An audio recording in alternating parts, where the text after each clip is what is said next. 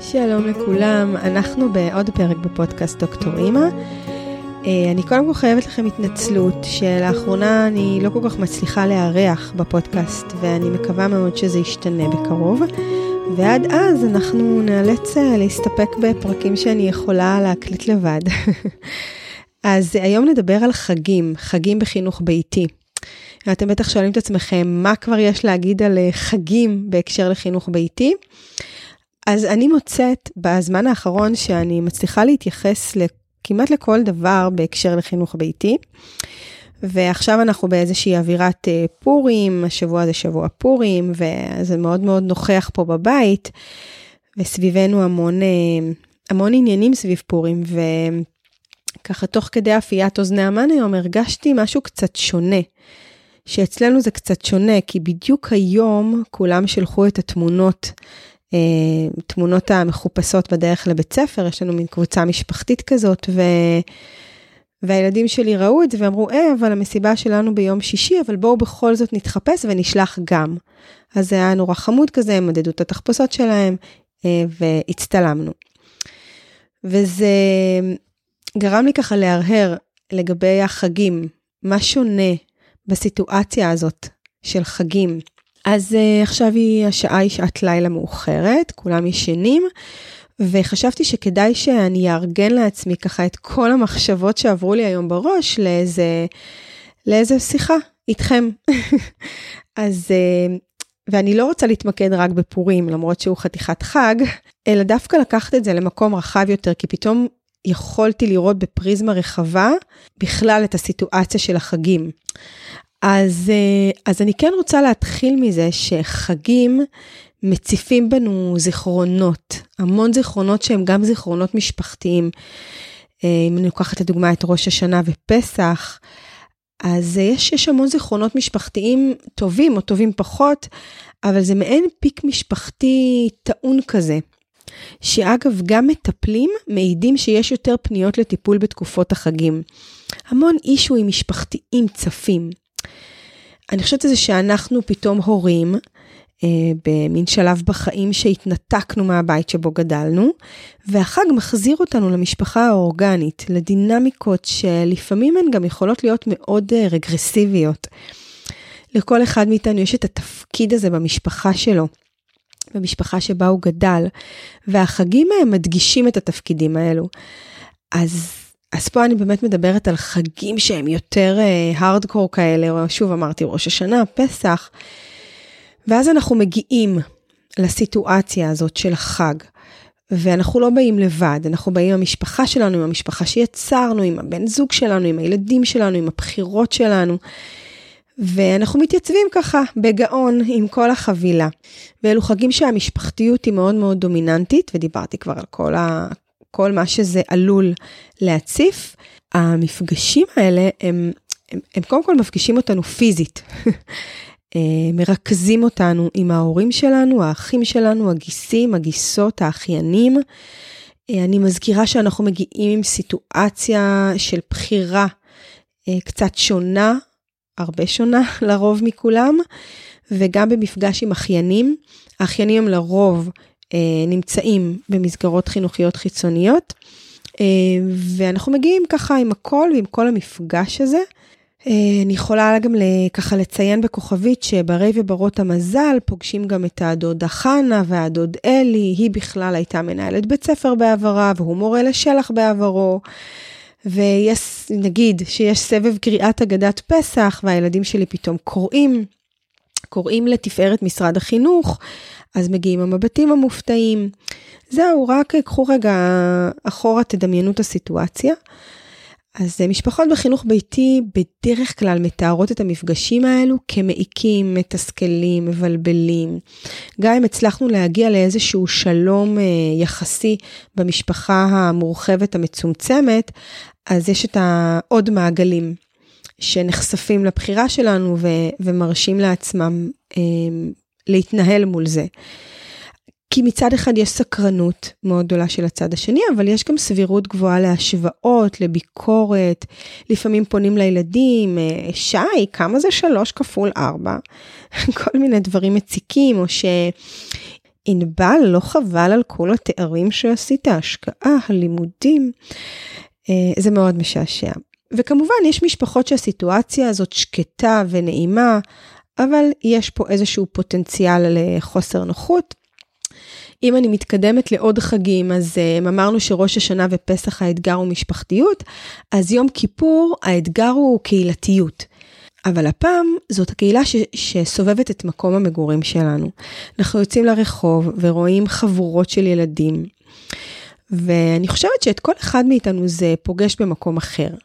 זה גם מאוד תלוי בגיל הילדים שלנו ומה מידת העניין שלהם בחגיגות הרכיבה, שאני אגב ממש ממש לא אוהבת, אה, אבל הילדים שלי מאוד אוהבים. אמ, אם יש חוסר הסכמה בין בני הזוג, אז כיפור הוא גם פוטנציאל לאיזשהו מתח, זה יכול להישמע כמו, תראי איזה יופי החבורות האלו מסתובבות ביחד, או תראי איך הוא מסתכל עליהם. ושוב, ברי וברות המזל יפגשו גם את השכנה המצקצקת. אמ, חנוכה, חנוכה הוא חג ארוך, ודווקא חנוכה מזמין איזו התכנסות משפחתית יותר אינטימית. הוא גם חג חורף. אז מי שלא מוטרד שהילד שלו לא ישתתף בטקס עם כתר של נר על הראש ויחזור הביתה עם דפי צביעה של סביבונים, אז יהיה לו כנראה יותר קל. אפשר לתכנן הדלקת נרות עם אנשים שמשמחים אותנו. זה חג שהוא פחות מחייב אה, משפחתיות מורחבת. אה, אני מאוד אוהבת את חנוכה. אני אוהבת את חנוכה בעיקר כי יצרנו פה בבית מסורת שהיא שלנו, וסובבת סביב הדלקת נרות וכל מיני סמלים שהחג הזה מביא איתו. אה, דברים שמשמחים אותנו וכיפים לנו, והילדים הם כבר בגילאים גדולים והם עדיין מאוד מחכים לחנוכה, למשחקים הקבועים שאנחנו עושים, לטקסים הקבועים שיצרנו לנו. אז מבחינתי הוא אחלה חג, הוא ככה תפור לי טוב. אה, פורים, הזכרתי שכל הטריגר אה, לשיחה הזאת הוא פורים, כי אנחנו עכשיו בשיא הפורים. פורים הוא אחד החגים הטעונים אני חושבת בכלל, אבל גם בתוך החינוך הביתי. הוא חג שיכול להיות מאוד uh, טעון אם אין מענה מספק לטעמנו, ההורים. כי כולנו גדלנו על יום התחפושות בבית הספר, התהלוכה, המסכות, הטקס. תחשבו כמה זיכרונות ילדות יש לנו מחג פורים. אגב, לחלקנו זיכרונות גם טראומטיים מהחג הזה. כי אם אני רגע אה, פותחת סוגריים, ואני אתייחס רגע לילדים רגישים, אז אה, חג פורים הוא האימה שלהם, מאוד מאוד לא מותאם לרגישות שלהם.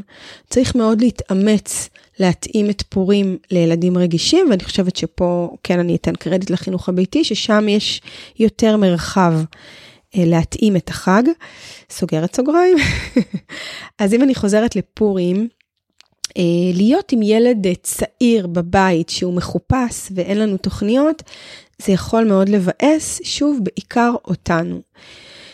כי בתודעה שלנו, גם אמרתי, כאילו הזכרתי זה שהתודעה שלנו הוא חג פורים וחגיגות ומשתה עד לא יד, הצבעוניות.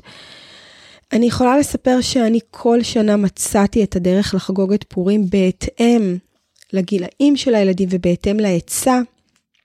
אה, חגיגה מסורתית שאני ממש אוהבת אה, עם קהילת החינוך הביתי. השנה זאת השנה ה... וואו, השנה עשירית שאנחנו לוקחים חלק במסיבה כזאת, ששוב, לא מדובר בוועד המרכזי שארגן לנו מסיבה. מדובר בכמה משפחות שמארגנות וכל השאר משתתפים ולוקחים חלק. היו שנים שהייתי ממש בין המארגנים. אני יכולה להעיד שבשנים האחרונות קצת התעייפתי ואני מצטרפת בשמחה ולוקחת חלק אה, באופן פסיבי יותר. בחג הזה לי חשוב תחפושות, משלוחי מנות, אפיית אוזני המן, ואני דואגת לזה. אה, חגים, חגים, חגים. אוקיי, יש לנו את ל"ג בעומר. שוב, תלוי מה גיל הילדים שלכם, אבל בגדול, כילדה בוגרת, זה חג שממש אהבתי. החבר'ה, המדורות, הלילה הלבן, המרשמלו, השוקו בחמש בבוקר מהמכולת. אם זאת גם החוויה שלכם, אז יכול להיות לנו עניין עם זה, כי הילד שלי כנראה לא יחווה את ל"ג בעומר בהופעתו הקלאסית. וזה דורש מאיתנו לייצר מציאות. אם ממש חשוב לנו מדורה ותפוחי אדמה עטופים בנייר כסף, אז אפשר לארגן מדורה עם חברים, טיול, על האש, משהו שייתן מענה לצרכים של הילדים ולצרכים ההוריים שלנו. אה, אני יכולה לספר שכאימא וגם כאדם בוגר, אני ממש לא אוהבת מדורות. מבחינתי זה פוטנציאל לתאונות ונזק סביבתי, וזה איכשהו עוזר לי להרגיע את התבניות הישנות. אמ, יש עוד הרבה חגים, לא חסר לנו, אבל אני חושבת שהמסר בגדול עבר. עוד משהו לגבי חגים, יש לנו משפחה שגרה בקיבוץ ושהילדים צעירים, זה מאוד מאוד נוח, תמיד יש את המסיבה של הקיבוץ, בעיקר בשבועות, גם בפורים אגב. אז זה נחמד, באמת יש סביבנו המון פתרונות, אבל, אבל אנחנו שבויים באיזה שהם תבניות של איך הדברים צריכים להיות. אז הנה הזמנה ל... לפרוץ גבולות. אגב, אמנם לא חגים, אבל יש את יום השואה ויום הזיכרון. אני כל כך שמחה שיש לי את החופש לתווך את הימים האלו לילדים שלי, ונראה לי שבעניין הזה כל מילה נוספת מיותרת. Uh, זהו, יאללה, נסכם, פרק קצר היום. חגים זאת הזדמנות מיוחדת ומצוינת להוציא מאיתנו את בית הספר ולחגוג באופן שמתאים לנו. לייצר נורמות משפחתיות שתואמות את האמונות שלנו והרצונות שלנו. להיפרד באהבה מתבניות ישנות שאולי פחות רלוונטיות לחיים שבחרנו.